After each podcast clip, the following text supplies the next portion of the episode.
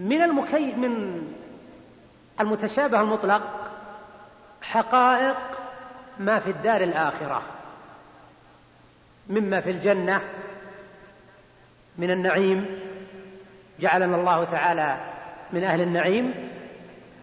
أو ما في النار من العذاب أعاذنا الله تعالى من العذاب. حقائق الآخرة لا تعلم. الجنة فيها لبن فيها خمر فيها ماء فيها طيور لكن ما نعلم حقيقته والدليل؟ فلا تعلم نفس ما أخفي لهم من قرة أعين جزاء بما كانوا يعملون. ولهذا ورد عن ابن عباس رضي الله عنهما أنه قال ليس في الدنيا ليس في الدنيا مما في الجنة إلا الأسماء. يعني اللي عندنا بالدنيا وهو موجود بالجنة فقط الأسماء لكن الحقائق تختلف.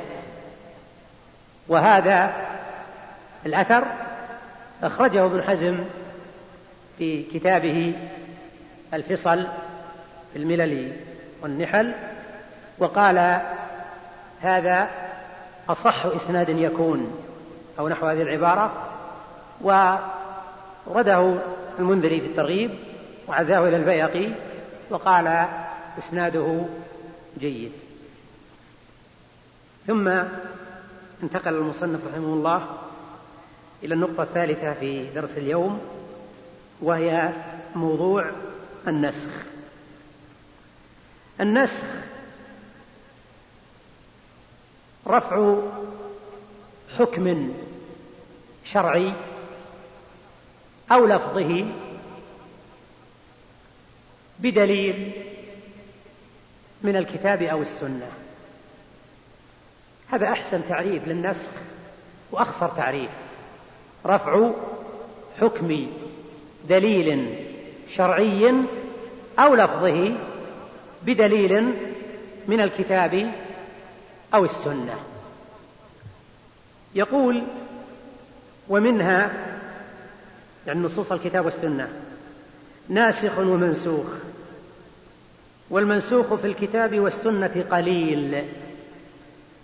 المنسوخ في الكتاب والسنة قليل.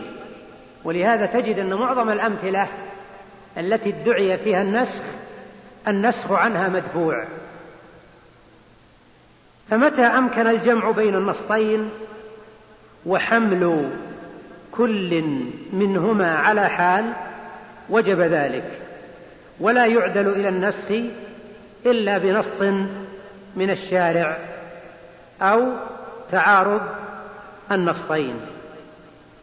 المصنف هنا يركز على نقطة وهي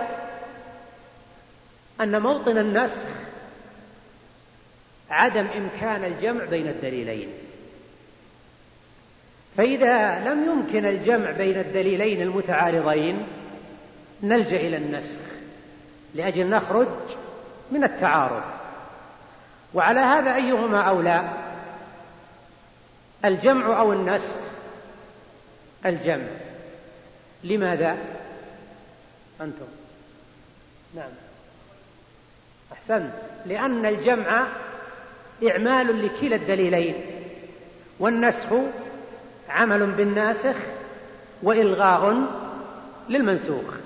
طيب وعلى هذا النسخ له شرطان. الشرط الأول ألا يمكن الجمع بين الدليلين. فمتى أمكن الجمع؟ لا يعدل إلى النسخ. والشرط الثاني وهو الأساسي في باب النسخ معرفة المتقدم من المتأخر. من الدليلين. لأن القاعدة أن الناسخ هو المتأخر والمنسوخ هو المتقدم. فلا بد نعلم المتقدم من المتأخر. ومعرفة المتقدم من المتأخر ما هي مسألة اجتهادية؟ ما هي مسألة اجتهادية؟ ولهذا تجد أحيانا أنه يطعن في النسخ. يقال والنسخ لا بد فيه من تأخر الناسخ وهذا غير معلوم. التأخر إما أن يعلم عن طريق الرسول صلى الله عليه وسلم وإما أن يعلم عن طريق الصحابي لأن الصحابي حجة في هذا. فأنت إذا سمعت قول الرسول صلى الله عليه وسلم كنت نهيتكم عن زيارة القبور فزوروها. وين المنسوخ؟ النهي عن الزيارة. والناسخ فزوروها إذا في هذا الحديث اجتمع الناسخ والمنسوخ. ونص أيضا على الناسخ. لأن قوله فزوروها دليل على أنه هو الناسخ. وقد يعلم عن طريق الصحابي لأن الصحابي شاهد التنزيل ومنه قول الله تعالى في آية الصيام يا أيها الذين آمنوا كتب عليكم الصيام كما كتب على الذين من قبلكم لعلكم تتقون أياما معدودات إلى أن قال وعلى الذين يطيقونه فدية طعام مسكين. فمن تطوع خيرا فهو خير له وأن تصوموا خير لكم. الآية دي تدل على أنه أول ما شرع الصيام الإنسان بين أمرين مخير. إما أنه يصوم أو أنه ما يصوم ويطعم والصيام أحسن. لكن هل بقيت الآية؟ نسخت. قال الله تعالى في الآية التي بعدها فمن شهد منكم الشهر فليصم. طيب إيش الدليل على أن الآية الثانية متأخرة؟ قول سلمة ابن الأكوع رضي الله عنه لما تلا الآية الأولى قال فنسختها الآية التي بعدها. اذا أفادنا سلمة رضي الله عنه إن الآية الثانية هي اللي متأخرة. وهذا الحديث ثابت في الصحيحين. ولا يعدل إلى النسخ إلا بنص من الشارع هذا شرط. أو تعارض النصين الصحيحين اللذين لا يمكن حمل كل كل منهما على معنى مناسب. يعني تعذر الجمع. إذا تعذر الجمع يلجأ إلى النسخ. فيكون المتأخر ناسخا للمتقدم. فإن تعذر معرفة المتقدم والمتأخر رجعنا إلى الترجيحات الأخر. الشيخ رحمه الله ضمن موضوع النسخ أدمج موضوع التعارض بين الأدلة. وذكر لنا الآن ثلاث طرق للخروج من التعارض. وقد يكون بعض الطلاب ما فهم ما مر ما استوعب الطرق دي ولا عرف إن المؤلف ذكرها. الشيخ ما ذكر إن من شرط النسخ تعذر الجمع ها؟ إذا يكون الطريق الأول للخروج من التعارض الجمع بين الدليلين ما أمكن الجمع نلجأ إلى النسخ ما أمكن الجمع ولا النسخ إيش كلمة الشيخ الأخيرة؟ نرجع إلى إيش؟ الترجيحات والترجيحات لابد تكون بواسطة أمور خارجية فنحن الآن يا إخوان نريد أن نعرف ما معنى التعارض التعارض تقابل الدليلين بحيث يخالف أحدهما الآخر يعني هذا يجيز وهذا يمنع مثلا يخالف احدهما الآخر. كيف الخروج من التعارض؟ الخروج من التعارض له ثلاثة مخارج. أولها الجمع. متى ما أمكن الجمع بين الدليلين تعين. إيش مثال الجمع؟ ورد في حديث جابر رضي الله عنه في صحيح مسلم أن النبي صلى الله عليه وسلم صلى صلاة الظهر يوم النحر يعني بحجة الوداع صلاها في مكة. وحديث ابن عمر أيضا في مسلم أن الرسول صلى الله عليه وسلم صلى صلاة الظهر يوم النحر بمنى. منى؟ الرسول ما حج إلا مرة. ويوم النحر يوم واحد. وصلاة الظهر وحده. هذا يقول صلى صلاها مكة وهذا يقول صلاها بمنى. إذا في تعارض الآن. لكن ذكر العلماء ومنهم النووي رحمه الله في شرعه على مسلم أنه يمكن الخروج من هذا التعارض بطريقة الجمع بين الدليلين. وهو أن الرسول صلى الله عليه وسلم فعلا صلى الظهر في أول وقتها مكة. لأنه يريد يصلي يطلع من منى. لأنه يوم النحر ستبدأ أيام منى. صلى الظهر في مكة. الصحابة رضي الله عنهم في منى ينتظرونه. ينتظرونه. يعني كل وقت يقولون جاء الرسول جاء الرسول انتظروا. فجاء الرسول صلى الله عليه وسلم في منى وهم صلوا فصلى بهم الظهر. فهذا حكى ما رأى وهذا حكى ما رأى. وبهذا يزول التعارض. الطريقة الثانية ما هو؟ النسخ مثلنا له. الطريقة الثالثة الترجيح بين الدليلين. الترجيح يا إخوان أمر صعب لأنه ينبني على جمع مرجحات خارجية تؤيد كفة ترجح كفة واحد من الدليلين. ولهذا نجد أن العلماء رحمهم الله اهتموا بموضوع المرجحات وعددوها إلى أنواع كثيرة تصل إلى خمسين أو أكثر. كل هذا يدلك على أن المرجحات الخارجية أن أمرها ليس بالأمر السهل. مثال لهذا يوضح.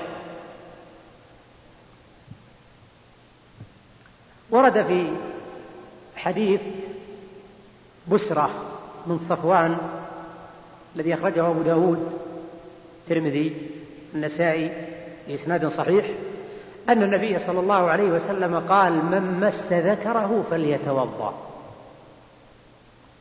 عارضه حديث طلق بن علي عن أبيه أن النبي صلى الله عليه وسلم وهذا ذكرت لكم أنا الليلة الماضية سئل عن الرجل يمس ذكر أعليه وضوء؟ قال هل هو إلا بضعة منك؟ يعني مثل لو مسست أصبعك ما عليك وضوء.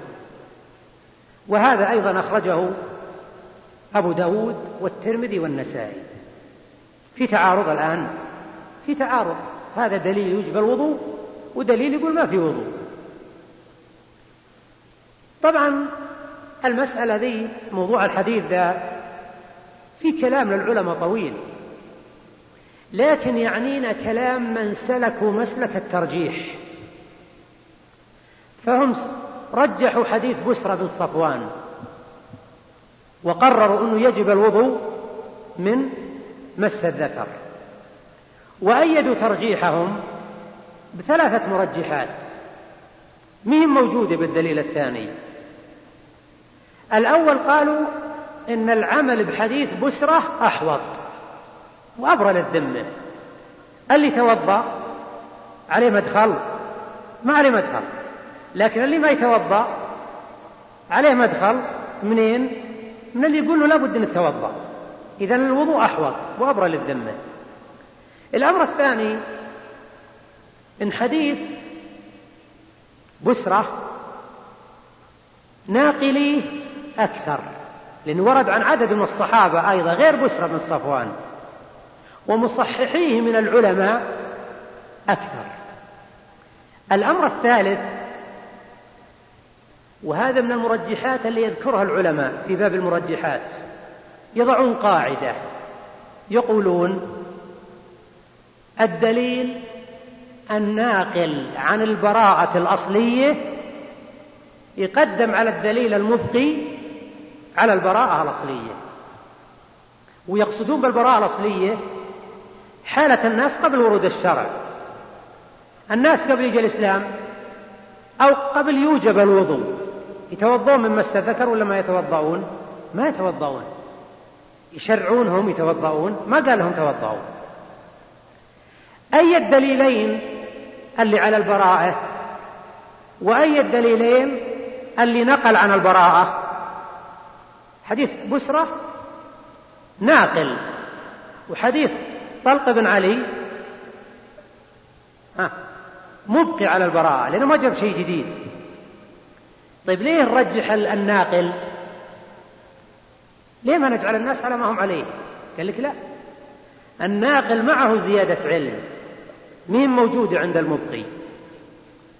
وكما قلت لكم يا إخوان المسألة مبنية على موضوع الترجيح. ولا بعض العلماء قال بالنسخ وبعض العلماء كشيخ الإسلام ابن تيمية قال بالجمع يحمل حديث بسرى بن صفوان على الاستحباب.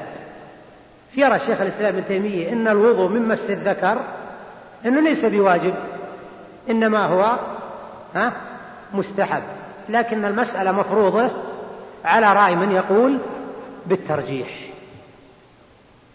نقطة أخيرة في التعارض. اعلم علم اليقين أن نصوص الشريعة في حد ذاتها لا تتعارض. لا تتعارض. إنما التعارض بحسب نظر المجتهد. الواحد من سببين. إما لقلة علمه أو لخلل في فهمه. من هنا يجي التعارض. ولا أصل نصوص الشريعة ما فيها تعارض ولهذا ابن خزيمة رحمه الله يتحدى يتحدى. يقول اللي يقول لي إن فيه دليلان متعارضان يجيب لي الدليلين ألف بينهن أنا. يقصد بهذا أن أولا الشريعة ما فيها تعارض الشيء الثاني أنه الغالب أنه ما في تعارض إلا وفيه خروج من التعارض بالطرق الذي أو التي سمعتم. طيب. الآن أخذنا النقاط الثلاث التي سردتها لكم. بقي عندنا ثلاث نقاط. يعني مقرر أنها تشرح في درس اليوم ولكن لو أشرح نقطة واحدة منها يكفيني. وهي نقطة مهمة في الواقع. موضوع النقطة الرابعة عنوانها تعارض أقوال الرسول صلى الله عليه وسلم وأفعاله. تعارض أقوال الرسول صلى الله عليه وسلم وأفعاله. هذا الموضوع شغل بال العلماء وبحثوه في كتب الأصول بحثا مستفيضا. لأنه يا إخوان كما تعلمون ورد عن الرسول أقوال ورد عنه أفعال تعارض في ظاهرها الأقوال. حتى أن الموضوع ذا أفرد فيه مصنفات مستقلة ومنها كتاب العلائي كتاب العلائي في رفع الإجمال عن تعارض الأقوال والأفعال. وهذا الكتاب مطبوع موجود في المكتبات وأثنى عليها الحافظ ابن حجر فتح الباري لأن العلائي من شيوخ الحافظ ابن حجر. ولهذا قال ولشيخنا في موضوع تعارض الأقوال والأفعال مصنف جليل. ثم ذكر خلاصة عن الموضوع. طيب. الشيخ إيش يقول عن التعارض؟ يقول ولهذا إذا تعارض قول النبي صلى الله عليه وسلم وفعله قدم قوله لأنه أمر أو نهي للأمة وحمل فعله على الخصوصية له. الشيخ كما تلاحظون يرى أن الطريق للخروج من تعارض القول والفعل أنه إيه؟ يحمل الفعل على الخصوصية ويصير المعول على القول لأن القول أقوى من الفعل. ليش أقوى من الفعل؟ لأن القول خطاب للأمة ولأن القول ما يطرقه احتمالات. لكن الفعل خاص بالرسول صلى الله عليه وسلم يعني صادر منه ويطرقه أيضا احتمالات. فيصير الفعل محمول على الخصوصية. لكن كلام الشيخ رحمه الله فيه نظر فيه نظر. حمل الفعل على الخصوصية قد يؤدي إلى تعطيل قسم من أقسام السنة وهي السنة الفعلية. لأن القاعدة عند الأصوليين أن الأصل التأسي بالرسول صلى الله عليه وسلم في أفعاله إلا إن قام دليل يدل على الخصوصية. أما إذا ما وجد دليل فالرسول مشرع لنا الأصل أننا نفعل مثل ما فعل. فكوننا نقول أن الأفعال المعارضة محمولة على الخصوصية ينبني على هذا أمران. أمران. الأمر الأول إن ما عندنا دليل على أن كل الأفعال ذي حمل على الخصوصية. والأمر الثاني أننا إذا حملناه على الخصوصية عطلنا أو فاتنا نوع من أنواع السنة وهو السنة العملية. ولهذا الشيخ محمد العثيمين رحمه الله لما جاء بعض التعارض بين الأفعال والأقوال قال وهنا أصل بعض العلماء أصلا ليس بأصيل. أصل بعض العلماء أصلا ليس بأصيل. وهو أن الفعل المعارض للقول يحمل على الخصوصيه وممن انتصر لهذا الشوكاني في نيل الأوطار في بعض المواضع. فعلى هذا أنا الآن أريد أن أعرض أمامكم. أنا كان بذهني ثلاث أمثلة. ما أدري هل الوقت يساعد عليها أو لا. إن أردتم أني أقول كلة أشرط عليكم أنه ما في أسئلة اليوم. ما في أسئلة لأن أنا وقتي محدد إلى عشر ونص وبعد ما أستطيع. وإن شئتم نكتفي بمثال واحد ونفتح مجال للأسئلة تقول أنت ها؟ ما في أسئلة. ها؟ نواصل. بس بيجينا نهي عن الوصال. ها؟ طيب. الآن نريد أن نقول القاعدة لنستأنس بها. إن تعارض القول والفعل ووجد دليل على الخصوصية حمل الفعل على الخصوصية. ومن الأمثلة ما ورد في الحديث الصحيح المتفق عليه أن النبي صلى الله عليه وسلم نهى عن الوصال. فقال رجل من المسلمين إنك تواصل يا رسول الله. فقال إني لست كهيئتكم. إني أبيت عند ربي يطعمني ويسقيني. فقوله إني لست كهيئتكم يشعر بأن الوصال من خصائص الرسول صلى الله عليه وسلم. ثم نحن أيضا من جانب آخر. عندنا أدلة كثيرة تحثنا على المبادرة بالإفطار. والمبادرة بالإفطار تنافي الوصال. إذا هنا تعارض نهي الرسول صلى الله عليه وسلم عن الوصال وفعله أنه واصل لكن على قول الجمهور من أهل العلم أن الوصال خاص بالرسول صلى الله عليه وسلم ويزول التعارض. على الخلاف طبعا لأن المسألة فيها خلاف. طيب إذا لم يوجد دليل على الخصوصية فإليكم ثلاثة أمثلة. المثال الأول ثبت في حديث أنس في صحيح مسلم أن النبي صلى الله عليه وسلم زجر عن الشرب قائما وفي لفظ نهى الرجل عن الشرب قائما. هذا قول.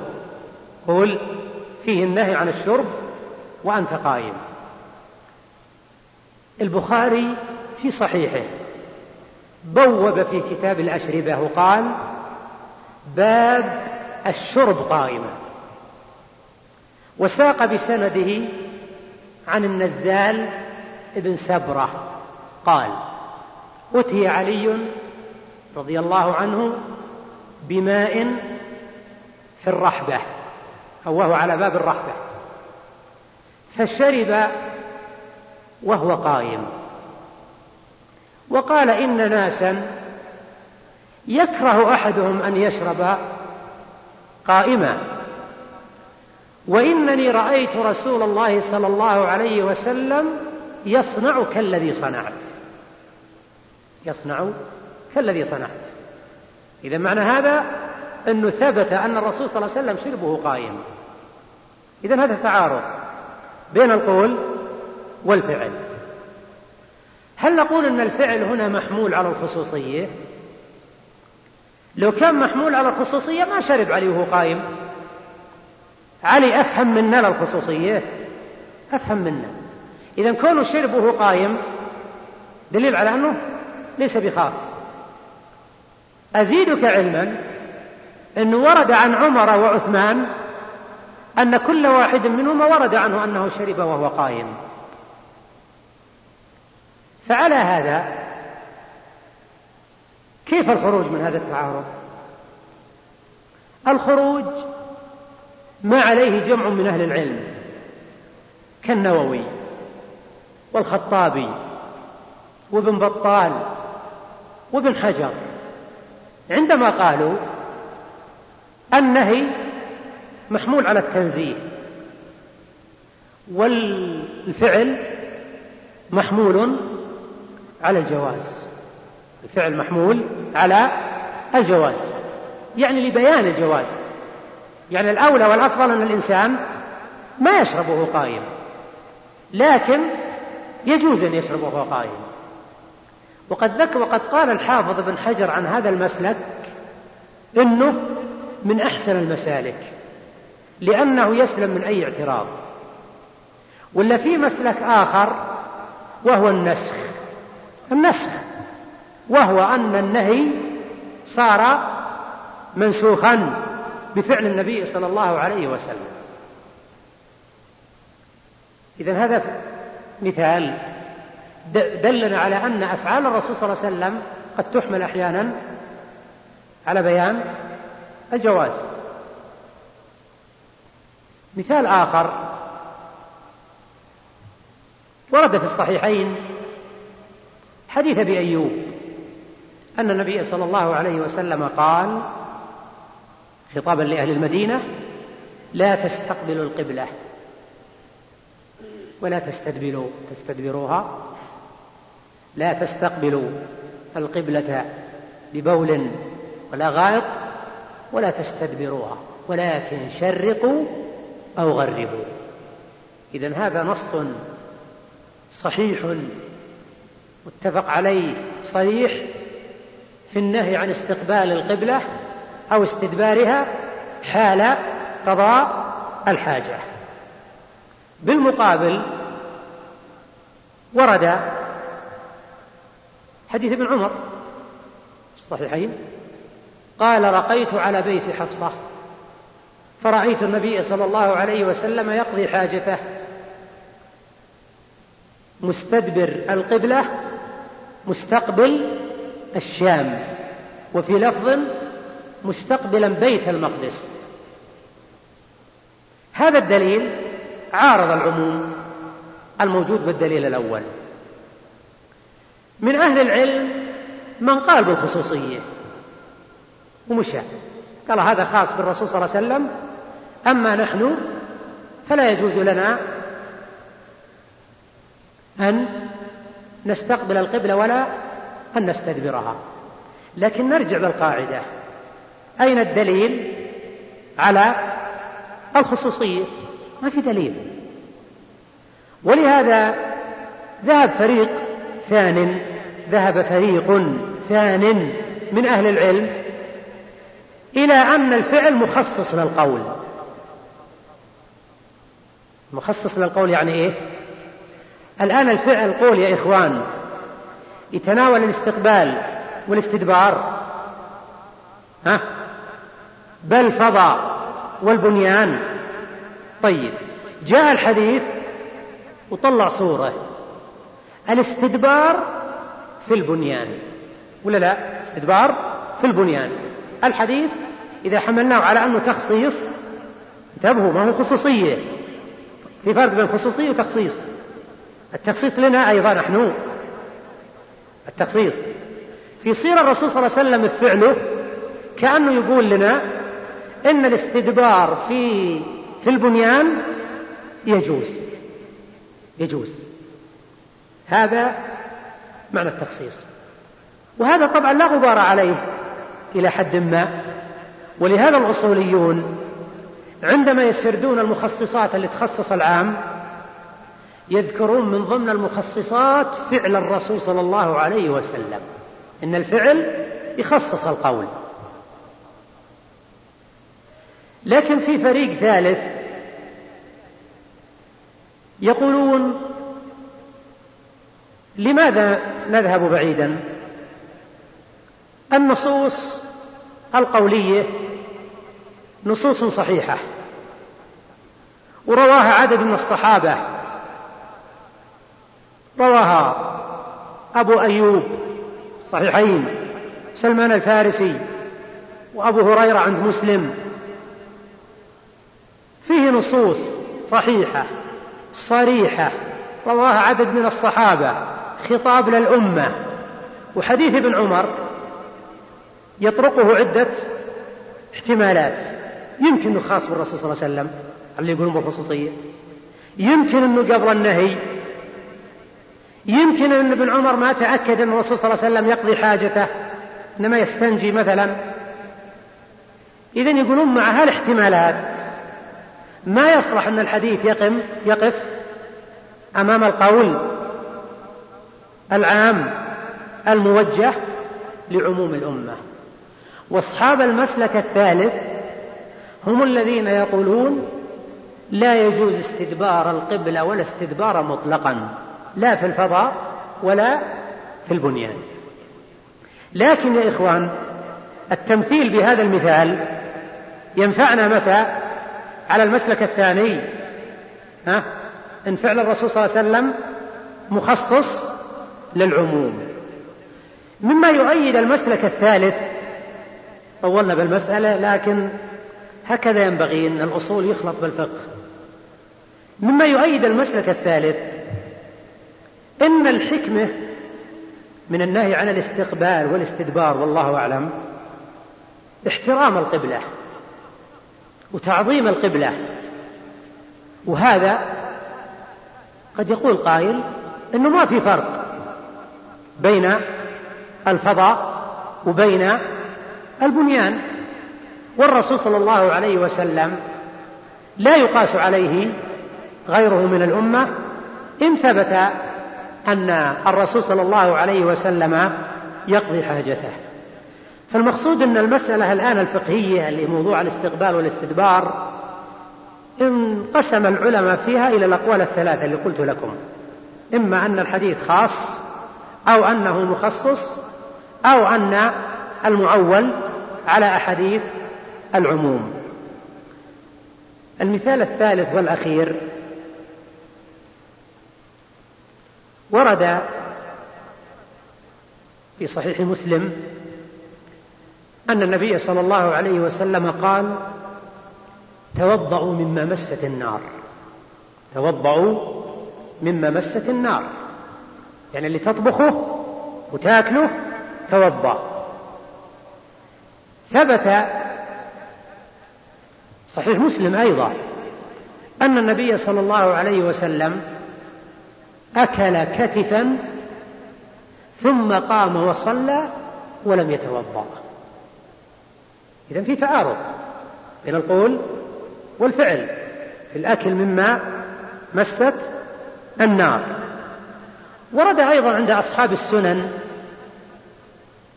حديث جابر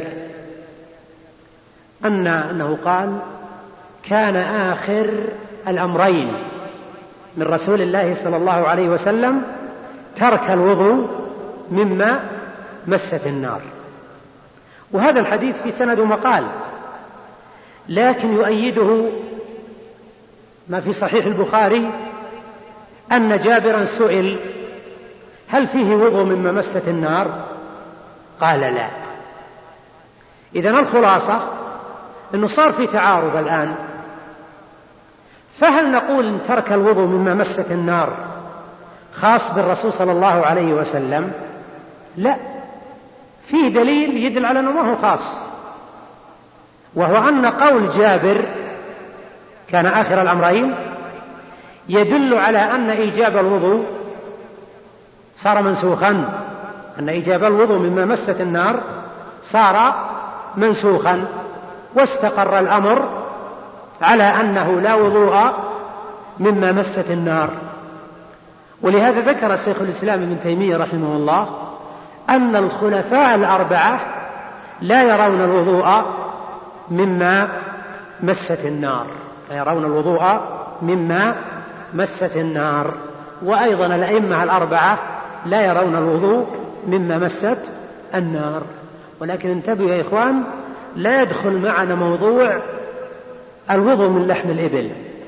هذا موضوع آخر لأن بعض العلماء يستدل على أنه ما في وضوء من لحم الإبل بهالأحاديث هذه. وهذا الاستدلال ليس بمسلم. لأنه هل هل الوضوء من لحم الإبل لكونها مما مست النار أو لكونه لحم إبل؟ لكونه لحم إبل. ولهذا لو إنسان أكل لحم الإبل وهو نيء ما طبخ وجب عليه الوضوء إذا دل على أن موضوع الوضوء من لحم الإبل ما هو مربوط بموضوع مس النار إنما هو مربوط بكونه لحم إبل. والله أعلم. وصلى الله على نبينا محمد وعلى آله وأصحابه أجمعين. السلام عليكم ورحمة الله. بسم الله الرحمن الرحيم. السلام عليكم ورحمة الله وبركاته. الحمد لله رب العالمين. والصلاة والسلام على نبينا محمد وعلى آله وأصحابه أجمعين. أما بعد درسنا في هذه الليلة سيكون في النقاط التالية. أولا أفعال الرسول صلى الله عليه وسلم وتقريراته. الثاني الإجماع الثالث القياس. المبحث الرابع سياق بعض القواعد الفقهية وعددها عشر قواعد. يقول المصنف رحمنا الله وإياه.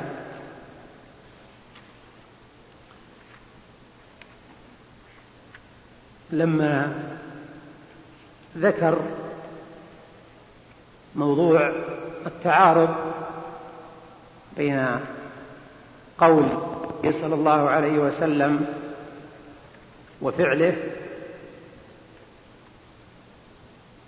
استطرد في موضوع الأفعال. وأفعال النبي صلى الله عليه وسلم نوع من أنواع السنة لأن السنة كما مر علينا هي أقوال الرسول صلى الله عليه وسلم وأفعاله وتقريراته.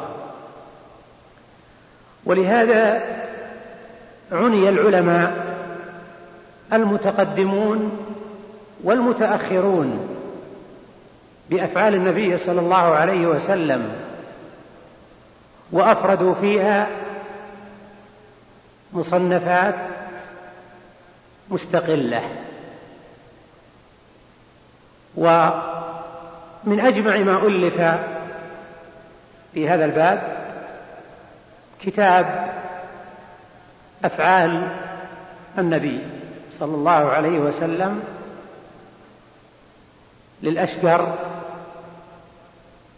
ويقع الكتاب في مجلدين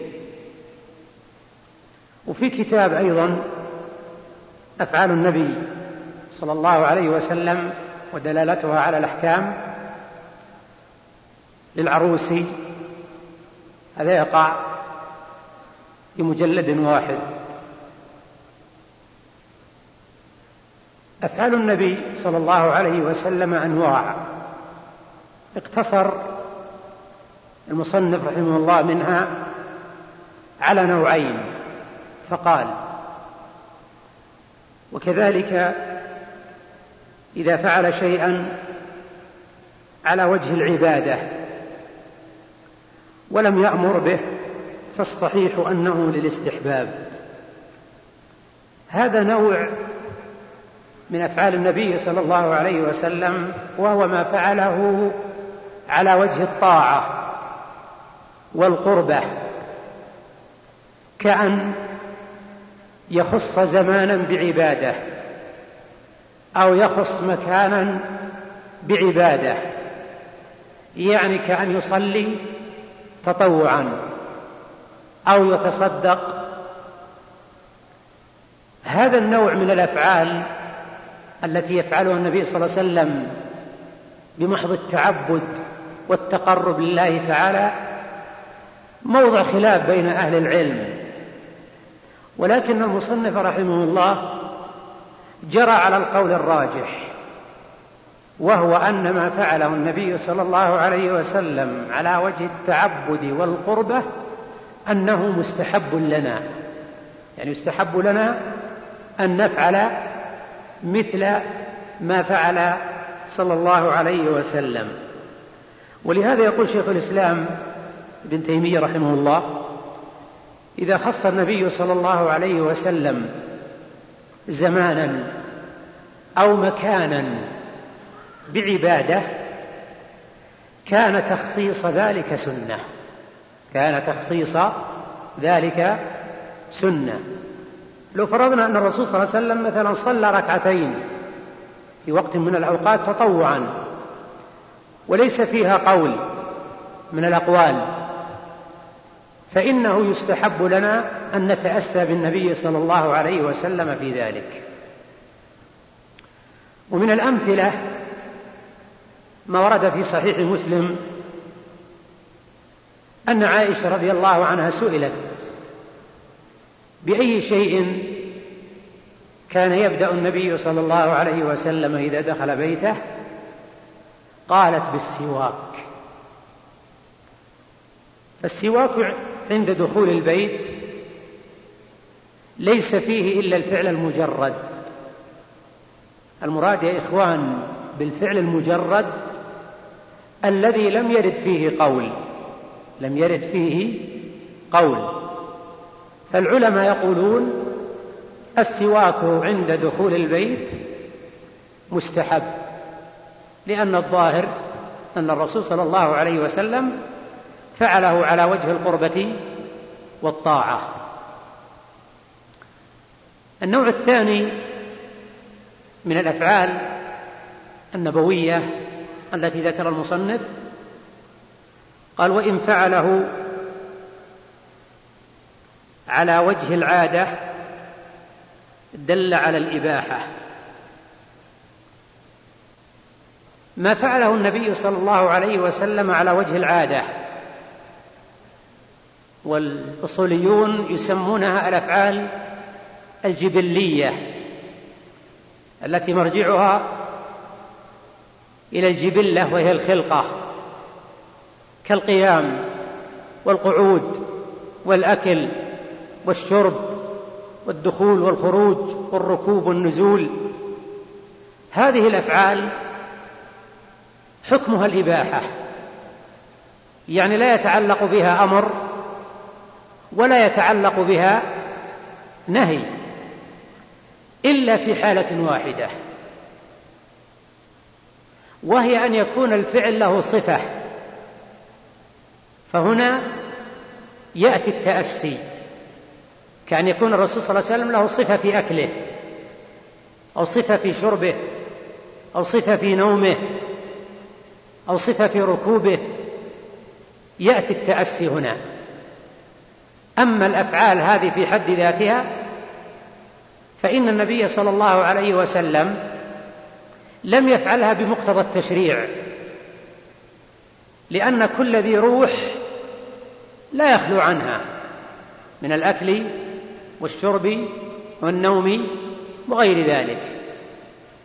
هذه الأفعال التي يفعلها الرسول صلى الله عليه وسلم على وجه العادة. وهناك أنواع من الأفعال النبوية وثالثها مر علينا في الليلة الماضية وهو ما يفعله الرسول صلى الله عليه وسلم مختصا به. فهذا ليس لأحد من الأمة أن يتأسى به فيه.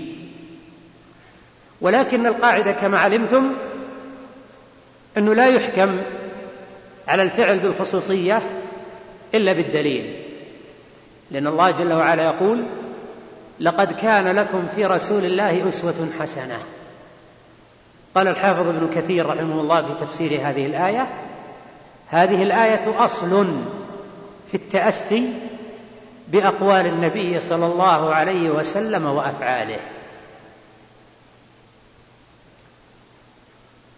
فيه أنواع من الأفعال لكن بما أن المصنف لم يتعرض لها نتركها. النقطة الأخيرة في الجزئية الأولى موضوع الإقرار.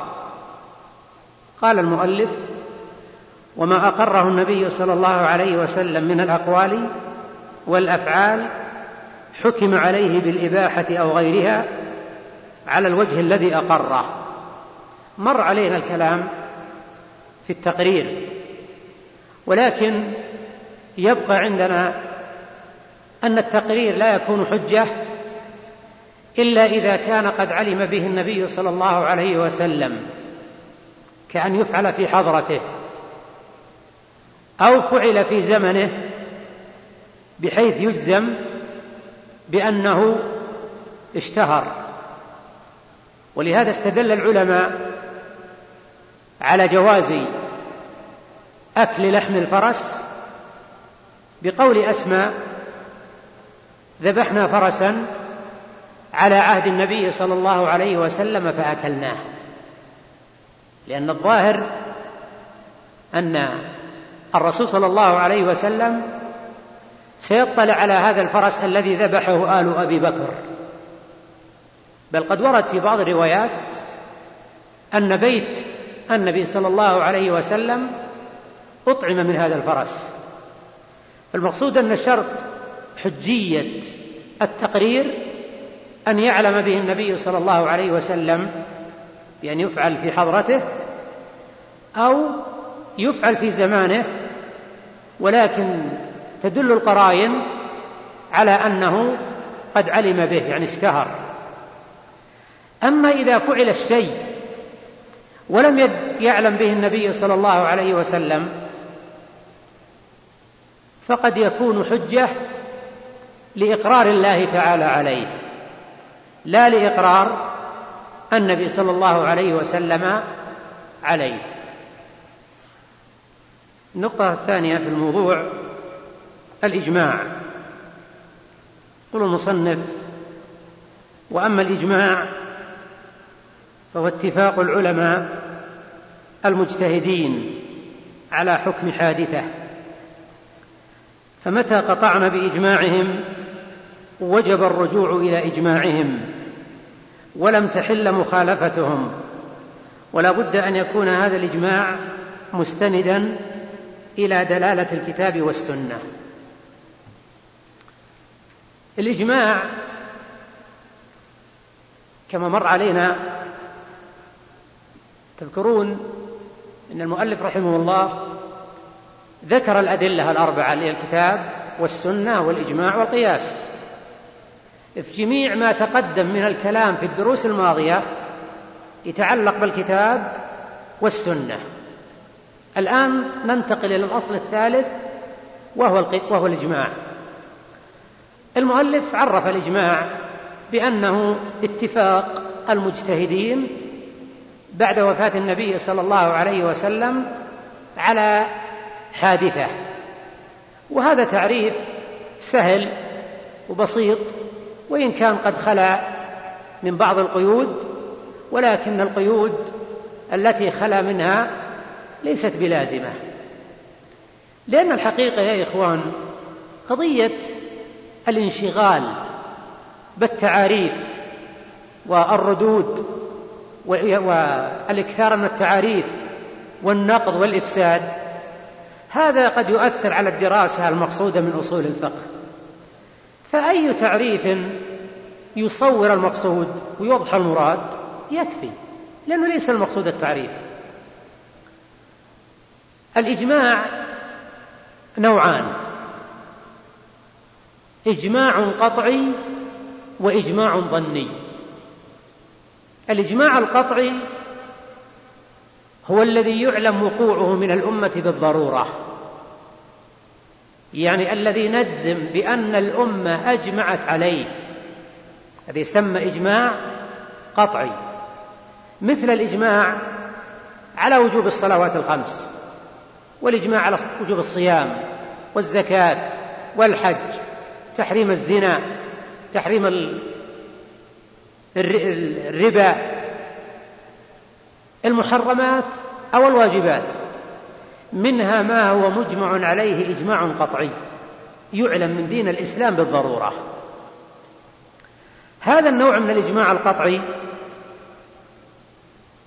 له أوصاف. الأول أننا نجزم بوقوعه ولا نتردد. الأمر الثاني أنه تحرم مخالفته. بل قال العلماء إن من أنكر الإجماع القطعي فهو كافر. من قال إن الأمة ما أجمعت على وجوب الصلوات الخمس أو ما أجمعت على تحريم الزنا فهو كافر بشرط ألا يكون له عذر. أما إذا كان له عذر كالجهل هذا يعلم. النوع الثاني من الإجماع يسمى الإجماع الظني. والإجماع الظني هو الذي لا يجزم بوقوع بوقوعه. ولكنه يعلم بالتتبع والاستقراء.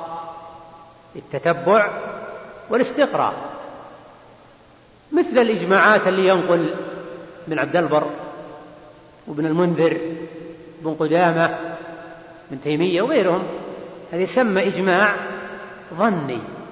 مبني على إيه؟ مبني على إيه؟ على التتبع والاستقراء. يصير عنده مسألة يتتبع أقوال العلماء فإذا لم يجد أحدا خالف نقل الإجماع. هذا إجماع ظني. لا يجزم بوجود المخالف. قد يوجد مخالف. ولهذا كما تعلمون وجد من الإجماعات التي نقلت مسائل ما تم فيها الإجماع. بسبب وجود مخالف. فالإجماع الظني صفاته عكس صفات الإجماع القطعي. أولا ما يجزم بوقوعه. الأمر الثاني أن مخالفه لا يكفر ما دام أنه ظني. طيب. هل يمكن وقوع الإجماع؟ هذا السؤال تولى الإجابة عنه شيخ الإسلام ابن تيمية رحمه الله. فقد ذكر في آخر الرسالة المسماة العقيدة الواسطية أن الإجماع الذي يجزم بوقوعه هو ما كان في عهد السلف الصالح يعني في عهد الصحابة. أما بعدهم فقد انتشرت الأمة وتفرقت فيصعب وجود الإجماع. وإذا كان الإجماع متعذرا في عهد السلف بعد عصر الصحابة فلن فلا أن يتعذر في العصور المتأخرة من باب أولى. ولهذا لا ينبغي التكلف في دراسة الإجماع. يكفي أن يعلم أنواع الإجماع وما هو الإجماع الذي يمكن وقوعه يعني في أي عصر يمكن وقوع الإجماع. وإذا كان الإجماع لا يقع في العصور المتأخرة فقد تكون كثير من مباحث الإجماع كما يقول بعض الباحثين أشبه ما تكون المباحث صورية ليس لا يمكن تطبيقها على الواقع لا يمكن تطبيقه على الواقع. ثم أيضا إن المسائل المجمع عليها الإجماع القطعي أمر واضح والإجماع الظني دونت الكتب وذكر فيها الإجماع. يبقى نقطة أشار إليها المؤلف وأنا ذكرتها لكم في درس مضى. وهي أن الإجماع لا بد أن يستند على دليل من كتاب أو من سنة لأنه لا يجوز للمجمعين أن يجمعوا بمحض اجتهادهم ورأيهم. وقد ذكرت لكم فائدتين من فوائد الإجماع مع اشتراط مستند للإجماع. أما قلت لكم ذا. طيب من يذكرنا؟ إذا كان الإجماع لا بد أن يستند إلى دليل ما فائدة الإجماع؟ طيب نعم أي. أحسن أنه يؤمن النسخ نعم. تقوية نعم الدليل الذي يستند إليه الإجماع. نعم. ولهذا يصح أن يقول أن يقال إن الإجماع ليس دليلا مستقلا. لماذا؟ لأن ما دام أنه دليل مستند إلى كتاب أو سنة فليس دليلا مستقلا بنفسه. إنما يصح أن يقال إن الإجماع تابع للكتاب والسنة. لكن السنة دليل مستقل دليل مستقل لأنه قد يوجد أحكام في السنة ليست موجودة في القرآن. لكن ما دام الإجماع لا بد أن يستند فيكون من الأدلة التابعة للقرآن والسنة. المبحث الثالث قبل الأخير القياس. قال وأما القياس الصحيح فهو إلحاق فرع بأصل لعلة تجمع بينهما. هذا تعريف القياس. ووصف المصنف القياس بالصحيح احترازا من القياس الفاسد. وأول صورة لصور القياس الفاسد أن يكون القياس في مقابلة دليل يعني في مقابلة نص. إذا كان القياس يعارض دليلا فلا عبرة به لا يعول على القياس. إذا نستفيد من هذا أن شرط القياس ألا يعارض دليلا يعني ألا يصادم نصا. طيب. فمتى نص الشارع؟ يمكن أن تضع لهذا الكلام عنوانا وهو ما كيفية القياس. يعني كيف يتم إجراء القياس؟ الشيخ في كلامه يقول وهو كلام دقيق رصين يقول فمتى نص الشارع على مسألة؟ ووصفها بوصف أو استنبط العلماء أنه شرعها لذلك الوصف ثم وجد ذلك الوصف في مسألة أخرى لم ينص الشارع على عينها. من غير فرق بينها وبين المنصوص. وجب إلحاقها بها في حكمها لأن الشارع حكيم لا يفرق بين المتماثلات في أوصافها كما لا يجمع بين المختلفات. هذه الطريقة في القياس. يقول فمتى نص الشارع على مسألة ووصف ووصفها بوصف؟ قوله ووصفها بوصف يشير بهذا إلى العلة المنصوصة. العلة يا إخوان في باب القياس نوعان. علة منصوصة وعلة مستنبطة.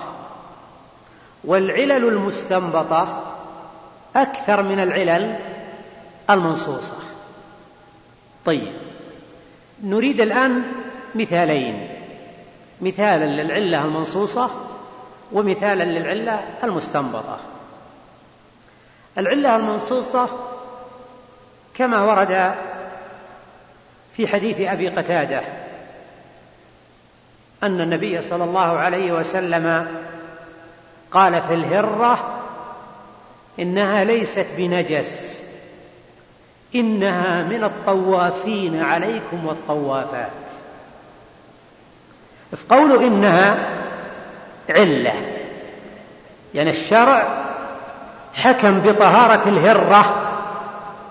الهرة يعني البسة اللي تسمى في اللغة العامية البسة بالكسر. وهي بعامية صاحب القاموس قال البسة بالفتح والعامة تكسر الباء. شوف العامة اللي على وقت صاحب القاموس. إذا نحن يكفينا أن نصير مثلهم. ها؟ يقولون البسة بالكسر. ليت نصير لو مثل العوام اللي على وقت صاحب القاموس. ولا لا؟ طيب. الهرة حكم الشرع بأنها ليست بنجس. لو شربت من ماء أو, وقع وقعت على فراش ما يحكم بالنجاسة. ما يحكم بالنجاسة. ليه؟ لأن الاحتراز من الهرة صعب. تغلق الباب تجي مع الجدار. إذا هي تعم بها البلوى بسبب أنها مما يكثر تطوافها علينا دائم حولنا بالبيت إذا هي من الطوافين عليكم والطوافات. فمن حكمة الإسلام إن اللي يشق الاحتراز منه مثل الهرة ما يحكم بنجاسته. إذا الآن عندي علة منصوصة عندي علة منصوصة. لو أردت أن أستعمل القياس الشيخ يقول ثم وجد ذلك الوصف في مسألة أخرى. والشرع ما نص على حكم المسألة الأخرى. مثل الحمار. الحمار في الزمن القديم قبل وجود السيارات يربط الحمار بوسط الدار. يمكن ينطلق ويشرب من الإناء يا طفراش إذا الحمار من الطوافين. الصبيان الصغار من الطوافين. مع أنه لا يؤمن نجاسة فم الطفل يمكن يأكل نجاسة ما يدري. ما يؤمن ما تؤمن ثياب الطفل. لكن يصح أن نركب قياس. طيب فنقول الحمار كالهرة في الطهارة بجامع التطواف في كل. نجي الآن لأركان القياس. القياس لا بد له من أربعة أركان. فرع أصل حكم علة. المقيس هو الفرع. اللي نريد نبين حكمه.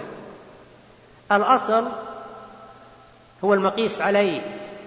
اللي الشرع حكم به الحكم الحكم ما يراد تعديته إلى الفرع. العلة الجامع الوصف الجامع بين الأصل والفرع. وهي الأساس العلة. لو ما في جامع بين الأصل والفرع ما يصح القياس. ما يصح القياس. طيب. هذه علة مستنبط هذه علة منصوصة.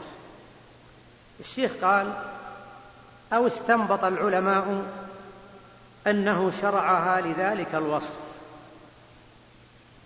العلة المستنبطة مثل ما ورد في الحديث الصحيح أن النبي صلى الله عليه وسلم ذكر أصناف الربا البر بالبر والشعير الذهب بالذهب والفضة بالفضة والبر بالبر والتمر بالتمر إلى آخر الحديث. الأصناف الربوية الستة.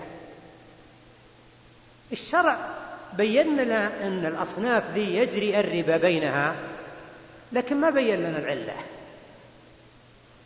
ولهذا تجد أن العلماء انقسموا إلى فريقين. فريق ما بحث بعلة. وقال خلاص ما فيه ربا إلا الأصناف الستة. وهم الظاهرية. القسم الثاني اللي هم الجمهور. بحثوا في العلة لأجل أن يقيسوا على هذه الأصناف ما شاركها في العلة. ما شاركها في العلة. اختلفوا في العلة. ونحن هنا لا يعنينا الاختلاف. لكن من ضمن العلل التي استنبطها العلماء بالنسبة للمطعومات الأربعة اللي هي التمر والبر والشعير والملح أن العلة هي الكيل. إذا معنى هذا أي شيء مكيل يجري فيه الربا. أي شيء مكيل أي شيء يباع كيلا يجري فيه الربا. بعضهم يقول مثلا لا العلة هي الكيل والطعم. يعني لازم يصير مطعوم ومكيل إف مثلا لو مثلا جينا للرز اللي الآن هو القوت عندنا هنا الرز. الرز ما في نص أنه يجري فيه الربا. لكن الرز مكيل وأيضا مطعوم. إذا يصح الركب قياس. نقول الأرز كالبر في جريان الربا بجامع الكيل والطعم. جامع الكيل والطعم. فماذا عملنا نحن الآن؟ جئنا إلى مسألة ليس فيها حكم شرعي فأثبتنا فيها الحكم الشرعي. ولكن بأي طريق؟ بطريق القياس. وعلى هذا نقول القياس مسلك اجتهادي. في حدود نصوص الكتاب والسنة.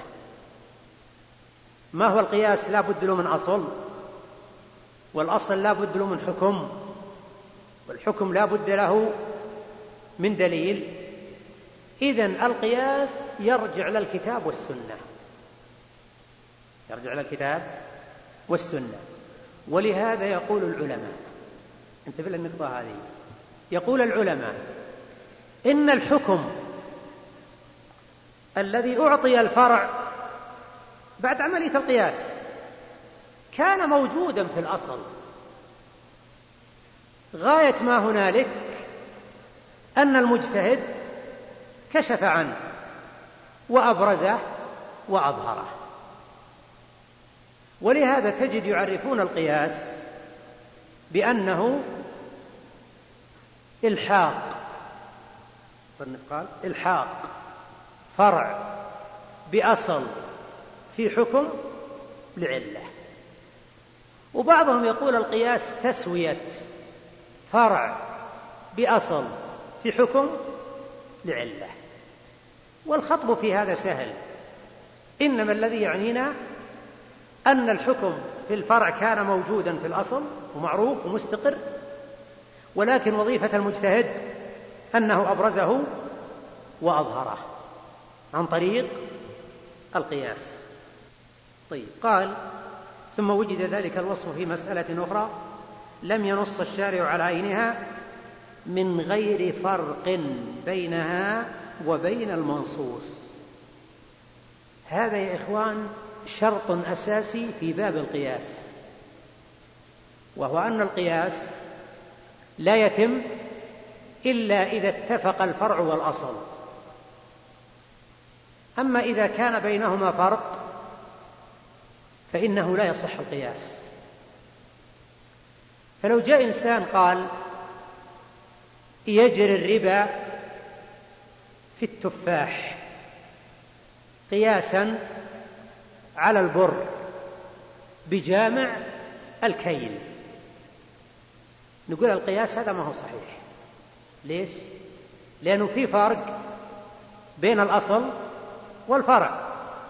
الفرع الذي هو التفاح ليس مكيلا إنما هو معدود. يعني عند الفقهاء يعتبر في وزاء في ميزان المعدودات. فلا يصح القياس في الحالة هذه. إذا شرط القياس طبعا القياس له شروط لكن شرط القياس اللي نص عليها المصنف ألا يوجد فارق بين الأصل والفرع. لماذا؟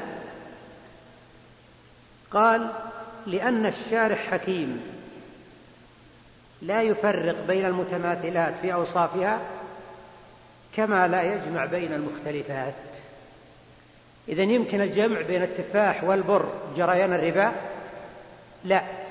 يمكن التفريق بين الحمار والهرة في عدم في الطهارة وعدم النجاسة ولا ما يمكن؟ ها؟ ما يمكن. طيب.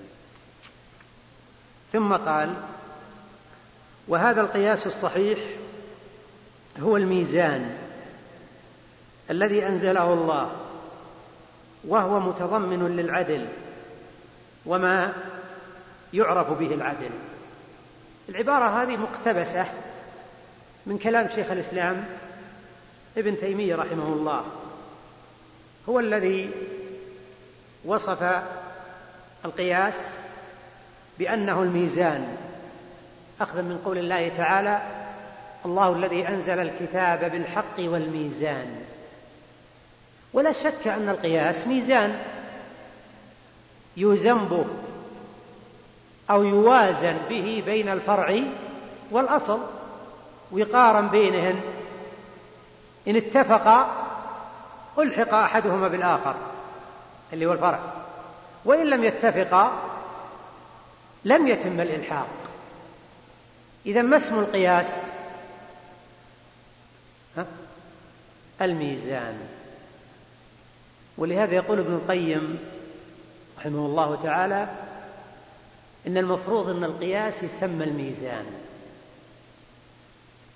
ويقول لأن القياس ما ورد له ذكر بالقرآن لا بمدح ولا بذم الأولى أنه يسمى بدل ما يقال باب القياس يقال باب الميزان. طيب. والقياس هذا الكلام عنوانه ما شرط استعمال القياس. وإن شئت قل متى يستعمل القياس. قال والقياس إنما يعدل إليه وحده إذا فقد النص إذا فقد النص. لماذا؟ لأن الحكم الشرعي إما أن يعرف بطريق النص وإما أن يكون حملا على النص. هذه طريقة استنباط الأحكام الشرعية.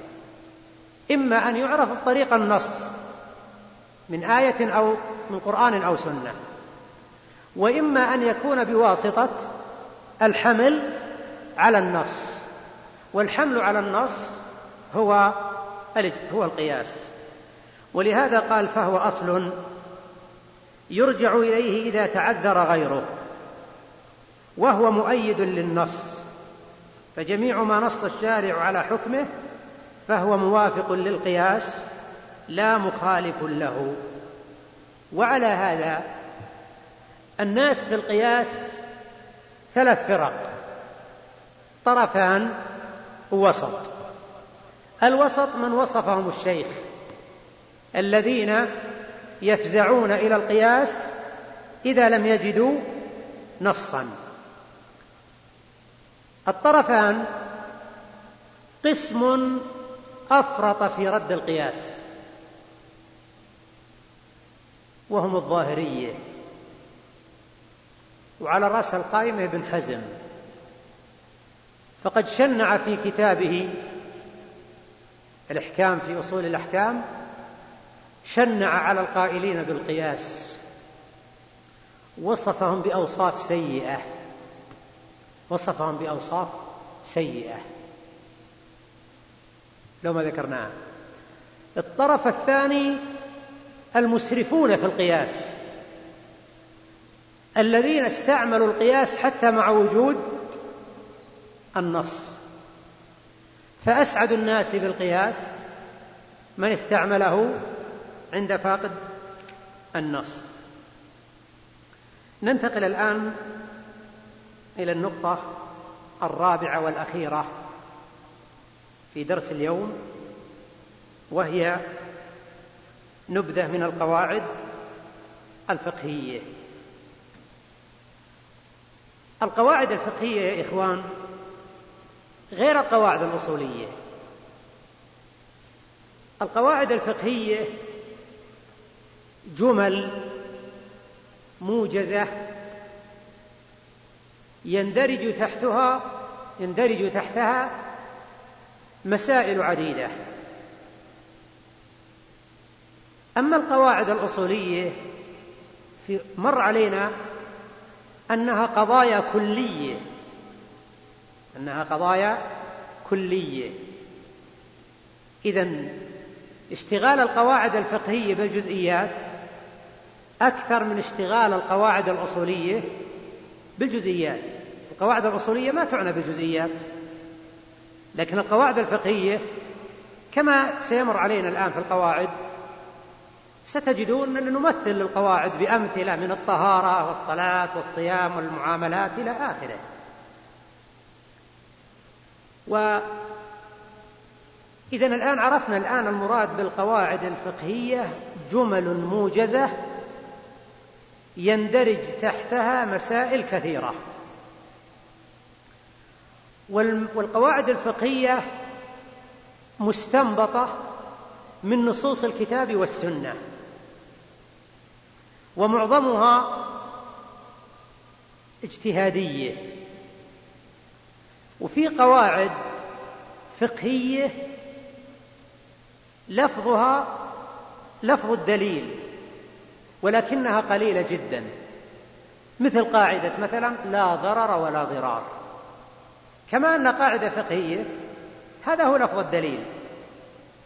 لكن معظم القواعد الفقهية صاغها العلماء صياغة مختصرة وافية استنباطا من الأدلة. ولهذا كل قاعدة فقهية له دليل. لكن تارة يكون الدليل قريبا وواضحا وتارة يكون الدليل بعيدا لأنه قد يكون الدليل متصيد من عمومات الكتاب والسنة. ما الفرق بين القواعد الأصولية والقواعد الفقهية؟ في فروق ولكنني أكتفي بفرقين مهمين. الفارق الأول إن القواعد الفقهية تعنى بأفعال المكلفين كما ستلاحظون بالأمثلة. تعنى بأفعال المكلفين. أما القواعد الأصولية ما تبحث في أفعال المكلفين. تبحث في الأدلة والأحكام. تبحث في الأدلة والأحكام. أنت الآن إذا سمعت القاعدة الأصل في الأمر الوجوب إلا لصارف. القاعدة دي تدور تدور حول إيش؟ تدور حول الأدلة اللي فيها الأوامر إن الدليل نفسه تأخذ منه الأمر للوجوب. لكن القواعد الفقهية بحثها في إيش؟ في أفعال المكلفين. ولهذا صارت فوائدها عظيمة. الفارق الثاني إن القواعد الفقهية غالبية. قد يكون لها مستثنيات أحيانا وإن كانت قليلة. أما القواعد الأصولية فهي كلية ليس لها استثناءات. إذا قلنا الأمر للوجوب إلا لدليل في شيء يستثنى من القاعدة دي؟ ها؟ ما في شيء يستثنى.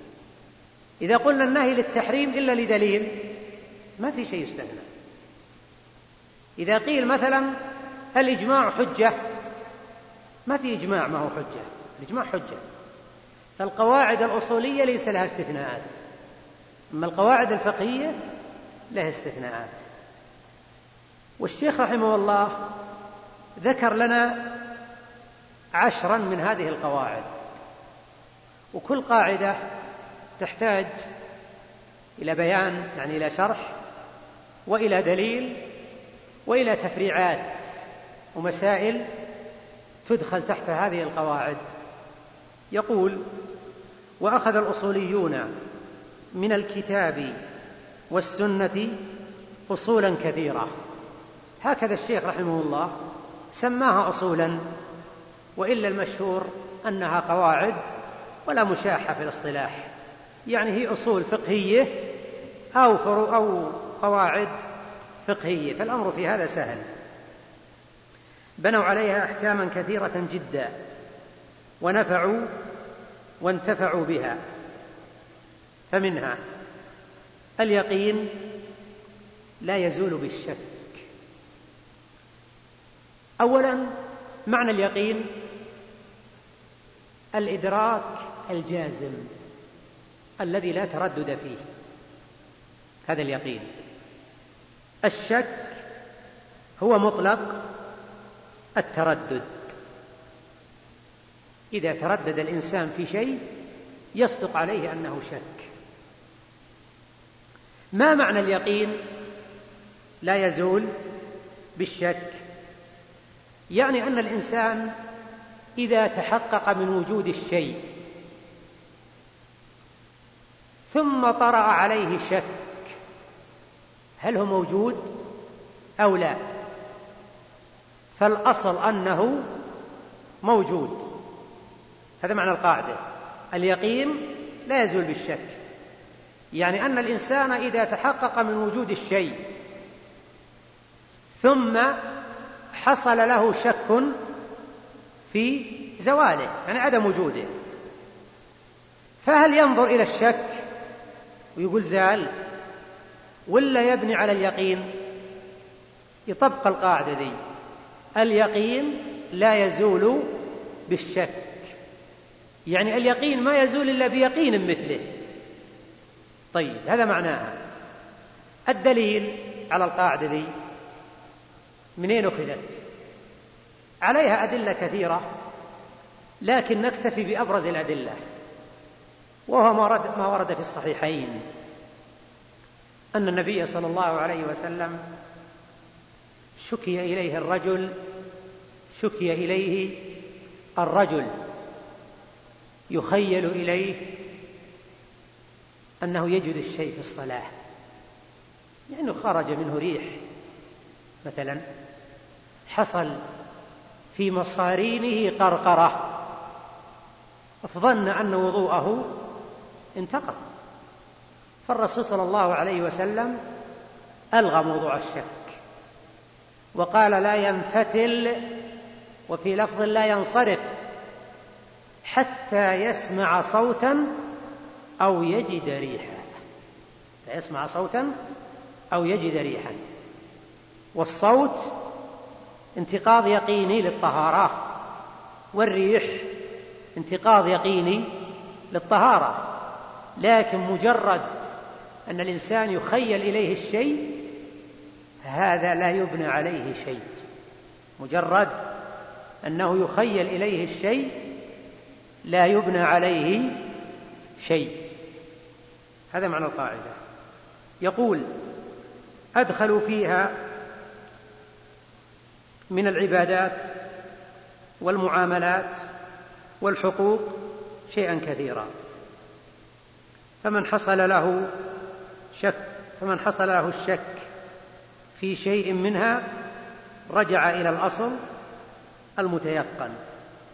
هذه القاعدة نقل القرافي في كتابه الفروق أنها قاعدة مجمع عليها.